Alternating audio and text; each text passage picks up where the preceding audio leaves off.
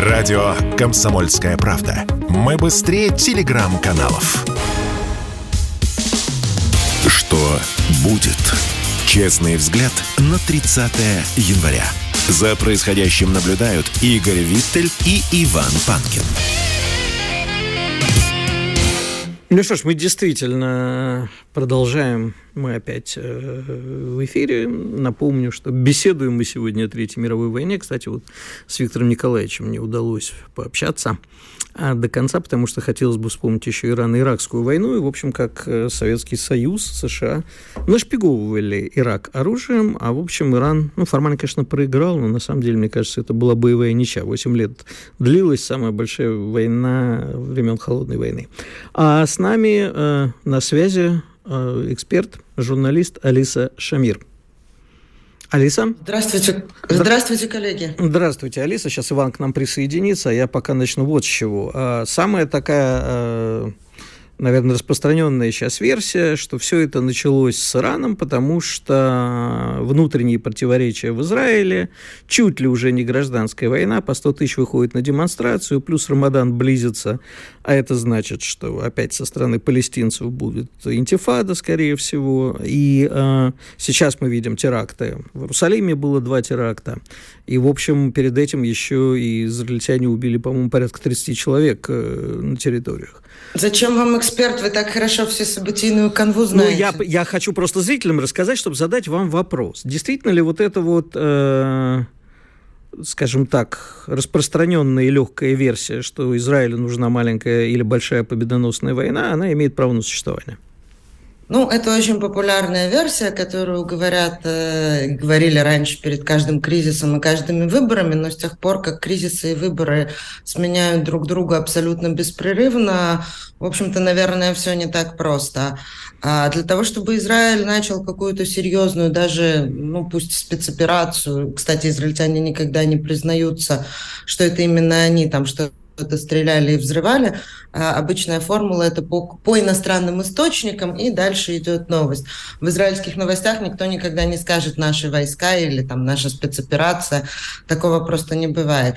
Так вот, даже такую спецоперацию, разумеется, невозможно сделать без полнейшей координации э, с властями США. Значит, э, сегодня туда летит э, Блинкин, а до этого, где-то недели две назад, проходили большие и очень важные военные учения по слаживанию э, разных э, родов войск с американскими, с, с американской и с израильской стороны. Так что, с одной стороны, может быть, что это какая-то готовящаяся совместная операция, а с другой стороны, действительно, положение Натаньягу очень-очень сложное. Он э, под давлением со всех сторон. Э, и действительно и теракты, и протесты, все требует войны. Но есть еще и такая штука, как Авраамические соглашения, которые вы тут, не знаю, обсуждали или нет. Э, это там в прошлую свою каденцию Натаньягу удалось договориться с Эмиратами о, так сказать, дружеских отношениях, сотрудничестве и так далее. У этих Авраамических соглашений были тайные пункты, о которых мы, в общем-то, не знаем, можем догадаться, что в них есть, э, так сказать, э, не, не, ну, забота какая-то о палестинцах, и, может быть, есть и какие-то пункты, связанные с Ираном, тоже мы не знаем. Как ну, хорошо, что вы об этом заговорили, простите, я вас перебью, потому что вот мне сегодня, я не знаю, смотрели вы сегодня э, наш эфир сначала или вообще не смотрели, но тем не менее мне сначала прилетело э, от Панкина, который говорит, что все мои разговоры про то, что в принципе против Ирана сейчас может быть и саудиты, и Турция, и кто угодно, и потом полковник Баранец мне тоже за это проставил, но я настаиваю на том, что возможно еще варианты, и в общем э, конфликт между шиитами и суннитами суннитами вечный, Ирана, Саудовской Аравии, да, в общем-то, и с Эмиратами, а, тут тоже, мне кажется, играет некую роль. Или я ошибаюсь? Мне сложно судить, играет ли он какую-то роль или нет, но если говорить, так сказать, глядя из Израиля, то не до конца понятно, есть ли у Израиля возможность э, воевать с Ираном. Вот, а, это очень важно. Вчера, вчера с большой гордостью в новостях описывали, что вот те, в израильских новостях я имею в виду, что те непонятные люди, которые там совершили э, взрывы и вчерашний еще про сегодняшний конвой было неизвестно, это некая такая сила, которая обладает э, невероятными технологическими э, способностями и невероятной дерзостью. Это израильтяне так сами себя похвалили. похвалили. Да, да. Дерзость-то, конечно, не занимать. И действительно, э, израильские операции бывают и неожиданными, очень остроумными. И, в общем, славятся службы именно таким подходом. Но хватит ли... На полномасштабный конфликт. Да, ну и кроме всего прочего, он же не будет такой уж совсем односторонний. Одно дело там э, беспилотниками подрывать там организации и заводы, да, а другое дело полномасштабный конфликт, за который ответочка прилетит. А Израиль, в общем-то, очень не хочет этой ответочки. Ну, а тогда зачем Израиль это начинает? Вот если, давайте, мы уже все согласились, бог с вами, Израиль это, так э, зачем это Израилю, если ответочка прилетит? Или они действительно, они вместе, вот как мы сегодня... Считают, считают что могут дозировать. Считают, что могут дразнить э, иранского льва, чтобы он огрызался, но не кусался. Э, считают важным, и это подчеркивается и говорится открыто, открытым текстом продемонстрировать Ирану, что он прозрачен для израильской разведки, что они его видят от границы до границы насквозь и под землю. Считают, что это является элементом сдерживания, а, что никакое там движение, производство или что-то такое не уйдет от всевидящего израильского ока. Это на самом деле четвертая такая ну, относительно крупная атака всякими хитрыми способами за последние два года. То есть э, хотят держать э, котел на грани закипания и надеются, что... Что они это контролируют, да. Что крышечку придерживают, ее не сорвет. Уверенности такой ни, ни у кого из внешних наблюдателей нет, но это та точка зрения, которая принята в Израиле. А вот сейчас э, нам постоянно прилетает за то, что мы в эфире все про Израиль, про Израиль, возмущенные наши слушатели пишут. Давайте расскажем, э, попробуем рассказать, что от этого, в общем, Россия. Потому что вот перед вами был полковник Бронец, не знаю, опять-таки, успели вы его послушать, и он говорил, что э, почему бы Россия уже в ответку за все это, за то, что Израиль поставляет вооружение на Украину, не поставить... Э, э Израиль не поставляет официально официального вооружения на ну, Украину. Из официальных источников Израиль поставляет только технологии раннего оповещения. Ну, так, подождите, и броники, я... по-моему, поставляют в том числе броники легкие вооружения. Ну, легкие Нет, какие-то легких, вот. легких вооружений точно. Никаких вооружений, броники, медицина. Фарм... Официально не поставляют. А, не-не-не-не, это не, не настолько, ну, в смысле, так не принято в Израиле, если бы были какие-то, пос... поставляют технологии, если бы были поставки оружия, это обязательно бы То есть, обсуждалось. Так а мундирование все-таки поставляет, правильно я понимаю, да? Э, как государство броники нет, э, как э, частные инициативы, да, поставляют тактическую медицину, еще какие-то, ну, не лета... то, что называется нелетальные всякие э, вещи, которые там помогают воевать, э, но не оружие. А, Можно антисемитскую шуточку? Очень Давай. По, очень, очень, всегда. По, очень по-еврейски знать. Как государство нет, но поставляют. Ну, так Смешно. слушай, ну, так, мы э, тоже как государство много никому не поставляем.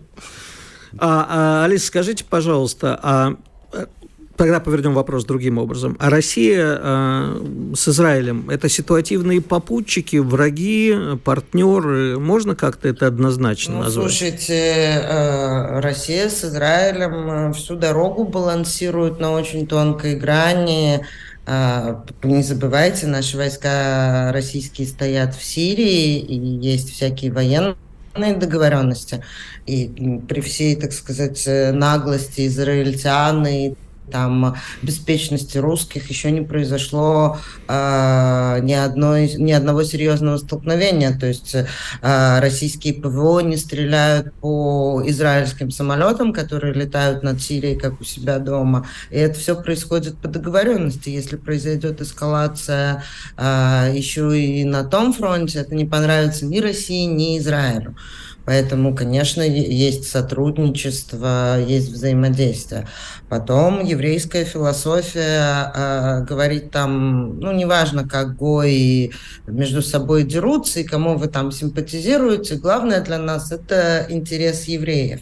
И поэтому, конечно, Израиль держит в голове, что и в России, и на Украине есть достаточное количество евреев, и просто евреев, и очень богатых и влиятельных евреев. Есть даже версии, что, так сказать, еврейские олигархи со всех сторон а, принимают живейшее участие во всех событиях, то армии содержат, то переговоры международного масштаба ведут, и что это тоже некие такие ну, щупальцы, что ли, или там посланники Алиса, вечного Израиля. Буквально 15 секунд, а, буквально 15 секунд, э, если вы можете одним словом, да или нет. Очень многие эксперты говорят, что то, что сейчас происходит внутри Израиля, это приведет, ну, если не к распаду государства Израиль, ну, к серьезным проблемам, да или нет?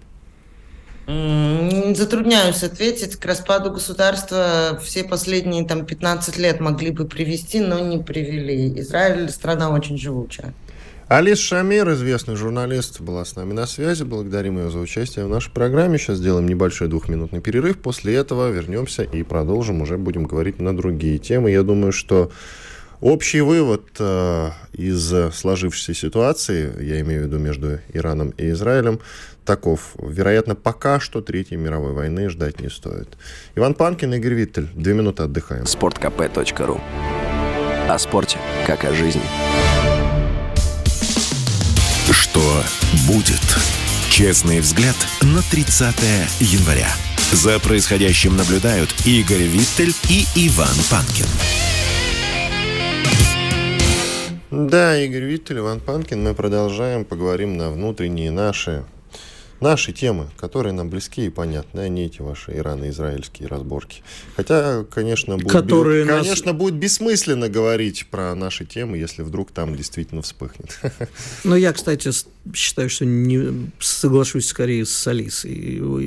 До тех пор, пока Израиль как-то это делает дозированно, а, и считает, что он придерживает крышечку, и крышечку сдержит, э, Третьей мировой не будет, как бы Америка на этом не это не устраивало. А вот э, если они все-таки не смогут, и, наконец, иранцы все-таки ответят, вот тогда нам действительно будет уже не до чего. Так я же в конце прямо прошлой части сказал, что пока что начало Третьей мировой ждать не стоит. А ты говоришь, соглашусь с Алисой. Ну, я в процессе... С нами. Хорошо, с, с тобой и Алисой. Не то, что, вот, да, с нами, с нами. Так, будь честен, пожалуйста.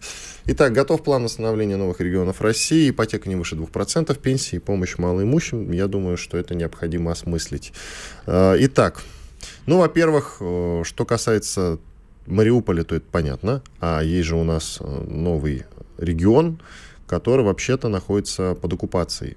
ВСУ сейчас это Херсон. Я надеюсь, на него это все распространяется тоже, но как быть вот э, именно с Херсоном? Да, тоже вопрос. Ведь Херсон как бы наш, ну как бы не наш. Пока что.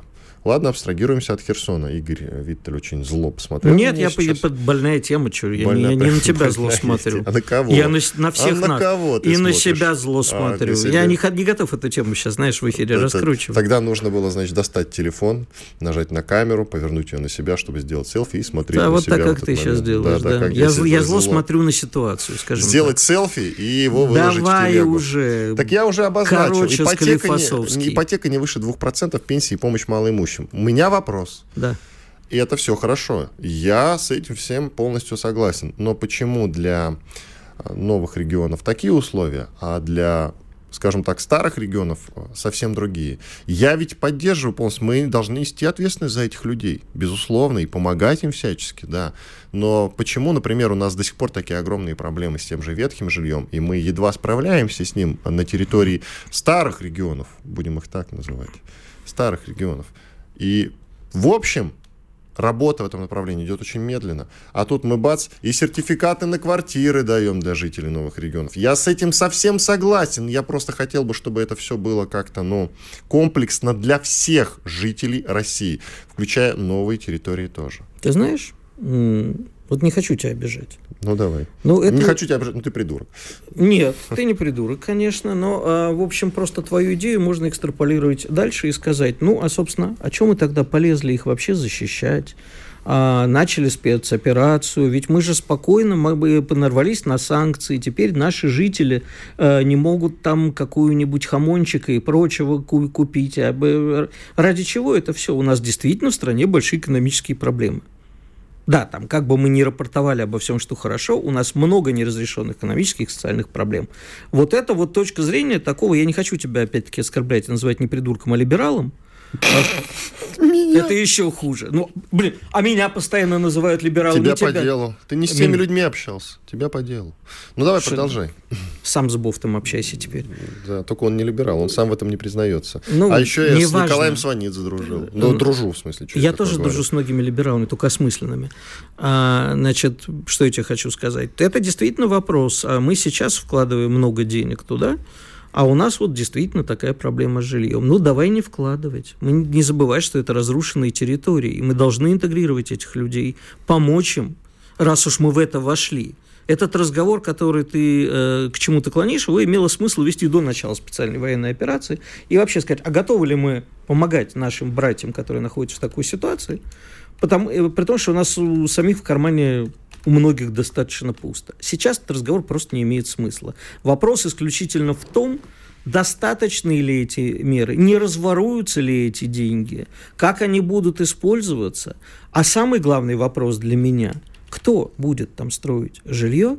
Опять эти контракты получат застройщики, ну, мягко говоря, замазанные э, в очень таких разных вещах. Не, точнее, я не говорю, что они точно получат контракты, но если получат, это будет очень плохо. Хотя, кстати, там звучали вот э, там, руководитель стройкомплекса Москвы вроде как намекал, что северокорейские рабочие там будут строить. Ну, неважно, кто будет застройщиком, еще нужно понять. Это очень важный момент. Не станет ли это? Мы прекрасно понимаем, что, к сожалению, мы несем с собой не только победу, но и коррупцию. И вот мне бы не хотелось, чтобы это было так. А извини, пожалуйста, ту коррупцию, которую мы принесем туда, она коррупцию, которая там была до нас, Сильно не... бьет в том смысле, что она и сильно уступает. Э, даже спорить с тобой не буду, к сожалению, знаю. Это такая лайт-коррупция. К сожалению, light, light, light. знаю. Мы как-то очень сильно идеализируем новые территории наши, а в общем не забудем, что это было поле деятельности и при Украине олигархов, и основной доход для олигархов была территория Донбасса. И люди, которые пришли после олигархов, вот после 2014 года, они тоже участвовали в, и участвуют во многих схемах. Вот э, Давай не будем идеализировать. Поэтому я за, безусловно, чтобы восстанавливали, чтобы давали под ипотеку. Почему это нельзя распространить на всю страну? А, наверное, сейчас в следующем ломте поговорим с экономистом, но а, я думаю, просто потому, что у нас не хватит столько денег, чтобы всем пойти. А потом, извини, отдавать ипотеку под 2% при дефиците жилья, это абсолютно, ты прекрасно понимаешь, ведет к чему? Это ведет к росту цен. Вот если ты в Москве сейчас скажешь, окей, у нас там много было действительно введено в прошлом году жилья и позапрошлом, а сейчас это затормозится, потому что рынок жилья э, тормозится очень сильно, и на нем падают цены. Правда, сделок не так много. Но если как бы дешевая ипотека при недостаточности жилья, любой экономист тебе скажет, это ведет к разгону цен. Как это и было тогда, когда впервые вообще начали говорить, когда э, проценты на ипотеку стали более-менее вменяемы. Вот так. Это мой ответ на вопрос. Я думаю, что э, я... Нет, по-другому. Я не об этом говорил. Э, в том, что касается ипотеки, 2% спасет ситуацию там, на новых территориях, безусловно. Я про другое толковал, про ветхое жилье все-таки. А, ветхое жилье, ну да, это, это большая проблема. Вот. То, а... что ипотеку там 2%, по 2% дают, это правильно. И то, что на территории, что называется, старых регионов, она значительно выше, я имею в виду процент по ипотеке, это тоже нормально, это логично. Пенсии, гармонизация пенсии, еще и вообще гармонизация законодательства, гармонизация налоговая, гармонизация таможенная, это все огромное количество проблем. А потом я сейчас, наверное, раз уж я разговорился, прости, наверное, я скажу сейчас очень тоже неприятную вещь, что э, на новых территориях очень много оказалось людей, которые Россию ненавидят. Вот просто ненавидят. Ну, они так вот остались, ждуны так называемые. А иногда и террористы, которые туда. Перевоспитаем, ничего. А деньги, то, что мы им все это время будем платить льготную ипотеку, я понимаю, что это невозможно разделить это невозможно разделить. Но это там засело из Украины, заброшено специально, и э, кто-то специально заброшен, а кто-то так называемые ждуны. Пришли русские, хорошо, придут украинцы. Кто тут говорил, э, кто-то из наших экспертов пару недель назад, что вот, а, Ваджара, по-моему, да? Правильно фамилию говорю? Не помню. О ком ты говоришь-то? Все смешалось в доме. Ну, все смешалось в доме комсомольских, да. А, он говорил о том, что Украина такая, кто придет, то, то, то тому и будут служить. И такая часть населения а, тоже. Ваджра, я же да, говорю, да, я неправильно да, произнес его да, фамилию. Да, да, да. Он говорил, да, действительно, выстроится очередь сразу. И, безусловно, из любителей России. А, у безусловно. нас есть такие депрессивные регионы, ну, слушай, мы в конце концов э, некоторые регионы накачивали деньгами. Ты Чечню имеешь в виду? Вот зачем тебе это а, понадобилось? Нет, Я ну, в смысле, хотел... мы действительно превратили в Чечню в дотационный Цветущий... регион. Нет, он был дотационный. Мега, в да, мега цветущий дотационный это... регион, но, но, и мы все дружно жаловались на это, но наступила военная спецоперация, и они, чеченцы, полностью оправдали а все если, дотации. А если бы мы туда. не давали деньги? Говорили бы про другое смотрели да. бы на ситуацию. Но если бы давали, вопросов пони... никаких не я было. Я правильно бы. понимаю, что лояльность, она только деньгами? А Россия так привыкла действовать, по-моему. Мы а с тобой может, как-то давно об этом говорили, а что мы Россия... покупаем любовь. Даже когда скидки на я газ про... предоставляем какой-нибудь Значит, условной заметь, Сербии. про Чечню я не буду это говорить, тем более не забывай, что Чечня – это часть России. Да. Есть, была и будет. Ну. А в основном поведение России на во внешней политике, да, мы зачастую покупаем не просто любовь, это еще ничего, а вот мы покупаем любовь в бордель. Понимаешь, как это было с Украиной? Мы все время приходили, платили деньги, еще хотели за это братской любви. Вот это называется покупать любовь в борделе. Все, бордель пора разогнать.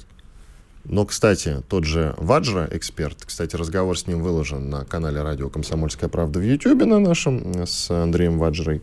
Он сказал грамотную вещь, что мы пытались покупать любовь элит, а в то же самое время американцы действовали куда более грамотно. Они покупали и вкачивали деньги в любовь э, с простыми людьми. То есть они, грубо говоря, покупали простых людей, они действовали более грамотно, в отличие от нас. И вот, пожалуйста, мы что имеем? Что имеем? Вот такие результаты. Ты отвлекся, Игорь, возвращайся, пожалуйста, к разговору со мной. Нам нужно еще подытожить в том, что касается э, новых регионов. Итак, ипотека в 2% это как бы ок и правильно. Пенсии и помощь малоимущим – это ок и правильно. Восстановление, там, я так понимаю, будет э, сейчас вестись активное жилье. Это все хорошо. Если туда зайдет какая-то коррупция, то о чем ты так сильно переживаешь? Ну, зайдет какая-то коррупция. Ну и что? Мы с этим ничего поделать не можем. Коррупция побеждается очень просто. Цифровизация наступает, и совсем скоро, через пару лет, 5-10 лет, никакой коррупции уже не будет. Ну, просто потому, что все будет в циферках на сайте. Вся статистика. Все. Все нюансы и детали. Ну-ну переж... Ну ладно, хорошо, ты скептик, как обычно. Иван Панкин, Игорь Виттер. Сейчас мы уходим на перерыв, пообщаемся с э, жителями YouTube, после этого продолжим. Если тебя спросят, что слушаешь, ответь уверенно.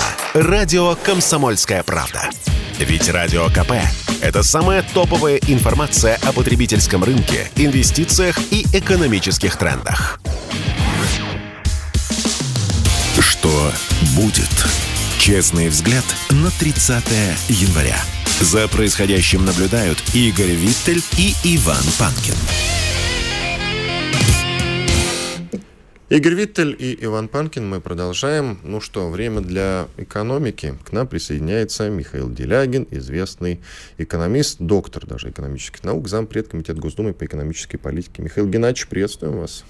Добрый день, здравствуйте. А, Михаил Геннадьевич, вот мы тут э, с Иваном в прошлой части программы сцепились на тему э, инвестиций в новые территории. Иван задал важный вопрос. Я как мог ответил, но думаю, что вы ответите лучше. А почему мы не можем на всю страну распространить льготную ипотеку, переселение из ветхого жилья и так далее? А вот мой ответ Ивану был, я не знаю, согласитесь вы или нет, что у нас еще и денег не хватит. Вот всю льготную ипотеку на всю страну, переселение из ветхого жилья – Прав я или нет? Э, вы знаете, э, это разные логики. В рамках э, одного года, да, это проблема. Когда вы выделяете деньги на деловую активность, это убыток. А в рамках, скажем, пяти лет, когда вы выделяете деньги на деловую активность, это рост деловой активности, рост поступления налогов в бюджет, это прибыль. То есть бюджетные расходы, на самом деле, при грамотной организации, это инвестиции, которые приносят прибыль в тот же самый бюджет. Но, к сожалению, у нас э, в правительстве, по-моему, давно уже нет людей, которые понимают экономику как экономику, остались одни бухгалтеры. Хорошо. А следующий вопрос. Э, значит, э, непонятно, почему пресс-секретарь президента дал интервью Financial Times вчера. Ну, хотелось пообщаться, чуть не сказал на родном, чуть не сказал на любимом, но... На английском языке. Наверное. Ну, мне само по себе эта история выглядит как бы очень странной, но тем не менее он там сказал следующее. Ограничение доступа к экономической статистике вызвано гибридной войной против России. Цитирую, ведется гибридная война против России, а также экономическая война. Поэтому в таких условиях совершенно естественно, что мы засекречиваем эти данные. Как это бьется, ну, допустим, да, точную статистику засекречивают, но как это бьется с теми оптимистичными заявлениями, которые перед э, Новым годом и Андрей Ремович Белоусов, э, и, в общем, Владимир Владимирович тоже сказал, что все более-менее хорошо, и в 2023 году все будет еще, наверное, лучше. Как это коррелирует? Ну, формально это коррелирует, потому что президент и Белоусов озвучили предельно обобщенную статистику. Вот. А здесь речь идет, идет уже о конкретных узких отраслевых обычно показателях. А с другой стороны, я думаю, что если обладать полнотой информации, то выводы будут чуть менее оптимистичными. А, и засекречивание производится в том числе для этого, чтобы можно было рассказывать людям о том, как у них все хорошо и будет еще лучше. Ну и на самом деле это вызывает немножко странное ощущение, потому что, ну, скажем, нашу стати... всю жизнь мы смотрели на данные о внешней торговле а не глазами российской, российской статистики, которые показывали черти что и показывали дикую околесицу, а, показывали, а смотрели глазами западной статистики. А потому что западная статистика внешней торговли была намного более точной, чем российская. Потому что российская статистика основывалась на данных таможни, а там, как известно, ну, скажем так, очень много э, боковых и дополнительных интересов, если я правильно понимаю. Вот. А, и, соответственно, данные западной статистики никому засекречить пока не удавалось, поэтому о внешней торговле, в общем-то, специалисты, не связанные с государством, судят по данные э, статистики российских партнеров торговых. Вот. И здесь что-либо засекретить бессмысленно. А, опять-таки э, существуют очень внятные, очень простые, общедоступные оценки э, показателей, которые явно хотелось бы засекретить, там внешняя торговля, которая у нас драматически ухудшилась с октября месяца и совсем плоха была в декабре месяце. Вот. Э, то есть это засекречивание носит частичный характер по неволе. Может быть, это господа не понимают в силу, так сказать, высокого уровня профессионализма, может быть, делают вид, что не понимают. А, но, в общем и целом, да, засекречивая все, удается спрятать какие-то детали, которые, может быть, действительно являются существенными, хотя, учитывая качество российского госуправления, я сильно сомневаюсь, что там есть что-то секретное от Запада. Скажите, пожалуйста, Если... Михаил Геннадьевич, а вот вы, вы сказали, что нам, э, народу рассказывают, что все будет хорошо. А как будет на самом деле, на ваш взгляд, в 2023 году? часть которого мы уже все-таки прожили а, даже. В 2023 году то, что говорят все бизнесмены в один голос, самые разные, что продолжает зажиматься спрос. То есть, во-первых, у людей продолжают сокращаться доходы, это первое. И, во-вторых, люди, понимая абсолютно неопределенную ситуацию в лучшем случае, они, в общем, сокращают свое потребление, а стараясь накопить на черный день все, что только можно накопить. Это достаточно пагубно влияет на экономику. Это сдерживает э, даже стабилизацию экономики. И э, в этом году, в этом году Э, гайдаровская чубайсовская модель удушения России искусственно созданным денежным голодом и блокирования развития России при помощи запретительно дорогих кредитов и при помощи э, убийства российских предприятий свободным импортом, а то еще и недобросовестно субсидированным нашими партнерами, эта модель будет сломана. Вопрос в том, будет она сломана по-хорошему, то есть изменением государственной политики Российской Федерации, или по-плохому, то есть через системную дестабилизацию. Но то, что эту как бы, модель можно дотянуть до, так сказать, 31 декабря, до новогоднего обращения президента Путина, я себе э, представить не могу. А спасут ли нас окрашенные деньги? Ведь нормально абсолютно. Давайте просто дадим народу деньги, которые можно будет тратить на продовольствие, на другие если, какие... Если, если э, привести на содержательный язык возражения, то аргументы будут такие. Окрашенные деньги нельзя, нельзя использовать, потому что они, а, резко сокращают возможности воровства, и, б, резко сокращают возможности финансовых спекуляций, ради которых существуют ну, те э, люди, которых деликатно во власти зовут либералами, а не деликатно зовут обычным матом и по фамилии. Ну, или врагами народа. А, Но, Поэтому может быть, нам пора э, перестать ориентироваться на то, что скажут они. А, вопрос-то к вам. Давайте мы сейчас не будем обсуждать, э, что скажут они, потому что, на мой взгляд, давно перестать, э, пора перестать обращать внимание на то, что они скажут. Гнать. Простите, простите, пожалуйста. Это же говорят люди, которые определяют финансово-экономическую политику. Значит, надо гнать финансово-экономический блок. А, Михаил Геннадьевич, вопрос-то был не в этом. Лично вы считаете, что это поможет или нет? Давайте не будем говорить, если они... Эта мера, эта мера недостаточная, но эта мера необходима. А как, ну, какие меры еще будут достаточными? Ну, во-первых, необходимо, так сказать, сейчас Россия – это страна, которая датирует своих убийц э, деньгами. Как э, дети в немецких концлагерях, мы э, своих убийц обеспечиваем кровью экономики, деньгами. У нас вывод капитала по очень оптимистичным прогнозам госпожи Набиулиной. 250 миллиардов. Ну, 260, может быть, чуть меньше, может быть, чуть больше, поскольку это засекречено. Но порядок именно таков. Ну, простите, у нас украли 300 миллиардов долларов, и мы им почти столько же вывезли еще в этом году, в прошлом году. Молодцы, ребята, всегда так делайте, а потом расскажите кому-нибудь этот бред про, про, про экономический суверенитет Российской Федерации. Э, все, все, все дружно смеются и покатываются со смеху, глядя на вас, господа. Вот. Поэтому вывод капитала должен быть запрещен исключением инвестиций, которые согласуются с правительством. Во-вторых, э, должна быть полностью проведена деофшоризация экономики. У нас действительно очень много крупных корпораций из частного сектора вернулось, перерегистрировалось в страну. Во-первых, очень многие еще по-прежнему зарегистрированы за пределами страны. Так что западные спецслужбы, в принципе, могут например, прекратить всю розничную торговлю Российской Федерации. Просто корпоративным решением. 30 секунд, Михаил Геннадьевич. Подытожьте, И, во-вторых, э, нужно прекратить э, обналичку, то есть перевод капиталов из легальной сферы в нелегальную. Тогда капиталы будут служить, так сказать, России, а не ее противнику. Спасибо. Спасибо большое.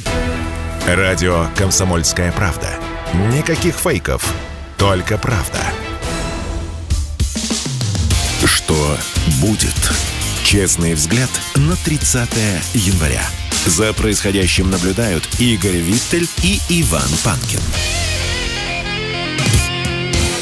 Иван Панкин, Игорь Виттель, финальная часть нашего сегодняшнего эфира. И из него мы узнаем, почему Петербургский фестиваль «Радуга» на опережение изменил название, чтобы его организаторов не обвинили в пропаганде ЛГБТ, например. Есть предположение?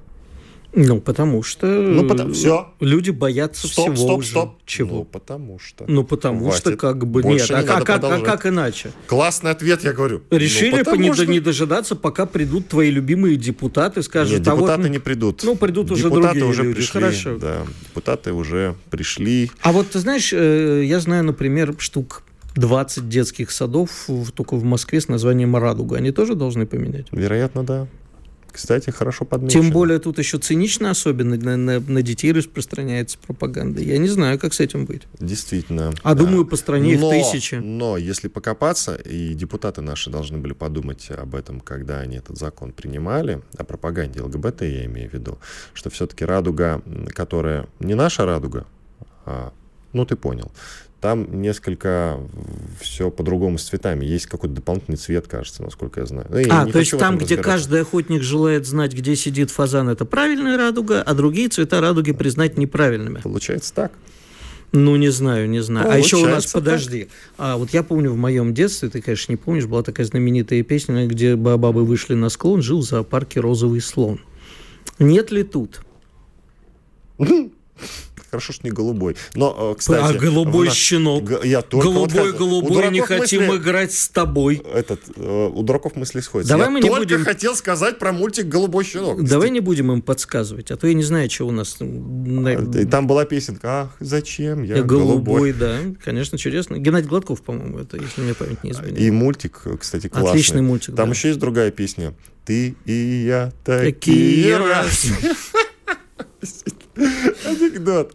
Вся наша жизнь анекдот. Но на самом деле вот этот петербургский фестиваль «Радуга», который на опережение изменил название, чтобы его организаторов не обвинили в пропаганде ЛГБТ, теперь называется Теперь он называется как надо Международный театральный фестиваль театра юных зрителей имени Брянцева. Ну, не пожалуйста. знаю, кто такой Брянцев, но если выяснится, что он был нетрадиционной ориентации, тоже Это может Надо погуглить, надо погуглить, действительно. А, между прочим, вот депутат Хинштейн... Э, который... А, он напомнил, а, оказывается, он напомнил. Ты наш хороший депутат Хинштейн. Спасибо Неожид... тебе, что Неож... ты напомнил. Да. Неожиданно оказался хорошим. А, фишка в том, что мы не знаем, на что и из закона не следует, на что есть запрет, а на что нет. И депутат Хинштейн не задавался этим вопросом, когда поддерживал этот законопроект и всячески его лоббировал. Ну да ладно, ну да ладно. Но, между прочим, есть еще лучшая новость. Мэр Давай. Омска мне, кстати, туда на днях надо. Так. Я посмотрю. А, заподозрил пропаганду ЛГБТ в раскрашенных голубях. Растолкуй поподробнее. Пока Мэр Омска Сергей Шелест, вот цитирую одно известное издательство, заявил, что не хочет пропагандировать ЛГБТ во время обсуждения вопроса установки на городской набережной раскрашенных голубей. Меня смущает... А нет, э, раскрашенных голубей. Меня смущает цветовая гамма птиц. Однозначно есть направление вектора в части ЛГБТ. Я сразу, знаешь, вспоминаю а анекдот. как они хотели их раскрасить? Доктор, зачем вы мне такие картинки показываете? Да? Говорит, вы что здесь видите? Вот тут вот люди сексом занимаются, вы оттуда, говорит, и тут. Говорит, доктор, вы зачем мне такие картинки показываете? Вот, по-моему, что мэр Омска не покажи, он так и отреагирует. А все-таки как выглядят голуби? Да откуда я знаю? Бетонные голуби, раскрашенные в разные цвета, должны, быть, должны были появиться на набережной Омского речного вокзала. Теперь не появятся. Все ну, понятно. видимо, нет. И голуби, и все остальное. Меня тоже. лично в городе Омске, правда, летом смущает гнус, а не голуби. Вот там прямо жрут тебя. Не только там, много еще где. Есть другая проблема, которая действительно проблема. Итак, самой курящей страной, друзья, и вы удивитесь, мы все знаем, что самой пьющей страной является отнюдь не Россия, далеко не Россия. Литва, наверное. А вот самой курящей страной оказалась неожиданно именно наша замечательная страна. Около 46% россиян курят постоянно или периодически, 46% это, считай, половина россиян. Давай я все-таки впрягу сейчас за Россию. А за Россию или за курящих? В России? Нет, э, за Россию именно, потому ну. что появилось это все на портале статиста, а им верить не очень себя уважать, и журналисты Зарубежный сказали, интернет-портал, ну и что? Ну, это они как бы, да, они публикуют очень красивые картинки, графики, э, я сам иногда оттуда в своих презентациях использую, но, в принципе, так себе, это такое очень идеологически окрашенное. Не знаю, курящая самая или курящая страна или нет, но вот э, наши журналисты э, «Комсомольской правды» этот фейк развенчали.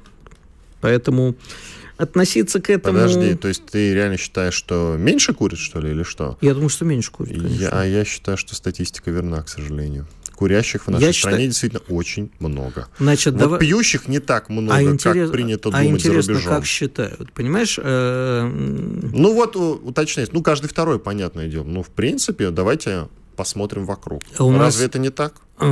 А у нас как, извини, пожалуйста, сейчас, я, я не знаю, нас за рекламу это не, не примут, но, например, электронные сигареты у нас считаются как курение? Ну, в принципе, это же процесс курительный. Ну, наверное. А, э, например, как они считают, кто курит? Сколько покупали по пачкам или как? Потому что я э, тебе могу сказать, а я, к сожалению, в свое время очень много копался в бизнесе курения. Например, после введения определенных запретов со стороны наших властей у нас появился очень такой крупный серый э, кусочек, э, не кусочек, кусок, да, контрабандные сигареты, которые... А ну, вообще во всем мире, как только вводят запрет на курение, начинают контрабас гнать. А, поэтому вот я не знаю, как считали, насколько можно... Да, у нас действительно очень много курят, но мне кажется, что курить стали значительно меньше после всех гонений на курильщиков. Поэтому не знаю. Нет, и потом, не стали если, меньше. И потом, если статистика что-то, статиста что-то пишет про Россию, скорее всего, что это политический ход, а не настоящая реальная И статистика. в чем же его политичность, прости, пожалуйста? И еще э, в том, что сказать, что вот это вот, понимаешь, и они что? самые ну, курящие, что мы, самые пьющие, самые Россия всемирное злое, все это вот это. все знают, на самом деле, а что как мы считают в процентном соотношении, так я думаю, что прибалты курят больше, поляки так уж тем более больше. Знаешь, это тоже считается, что в России на дорогах вот просто беспредел какой-то, люди опасно ездят. Да вы когда-нибудь... Знаешь, кто самые э, аварийно опасные водители в мире? Эстонцы Нет. и поляки. Вот да? ты можешь посмеяться над э, медленными эстонцами. Медленные но... эстонцы. А, так вот правильно говоришь. Я сначала прочитал эти, эту статистику. Ну, у тебя а, хуже получается. А ну, потом... Да, я хорошо говорю с Ты эстонским акцентом. Ну, но это правда, продолжай. скорее латвийский. Так вот, а, потом поехал на машине в Эстонию, думаю, твою же налево. Они же самоубийцы абсолютно. Что поляки, что эстонцы. Вот на своем опыте могу сказать. Так в России не ездят, не а подрезают это другое. Это другое. Это другое уже совсем. Э, и Абхазию, еще Грузию вспомни. Вот в Грузии, да, это...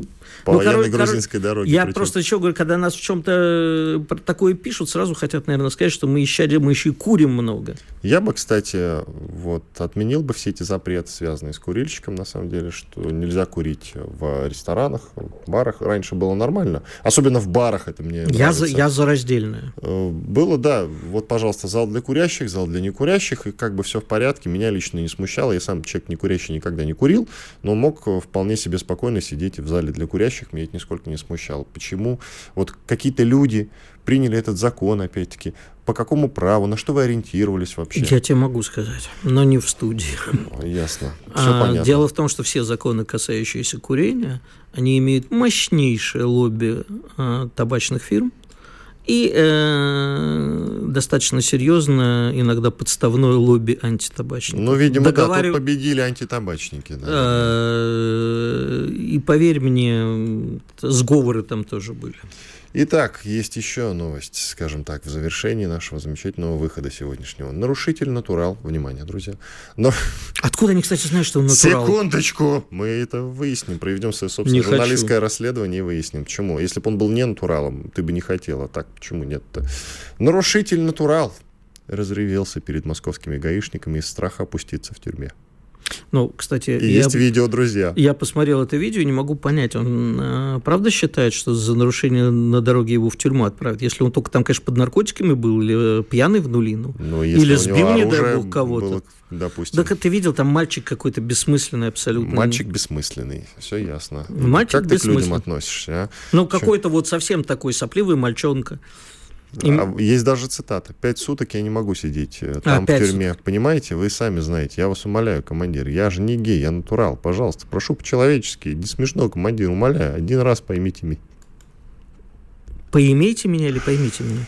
Ой, Игорь, как Но пошло. Я думаю, что просто гаишники его прессовали, сказали, типа, давай денег, а то сейчас мы тебя в блат-камеру отправим. Когда ты сейчас... последний раз сталкивался с тем, что гаишники у тебя э, вымогали у... деньги? Прости, пожалуйста. У меня? Да.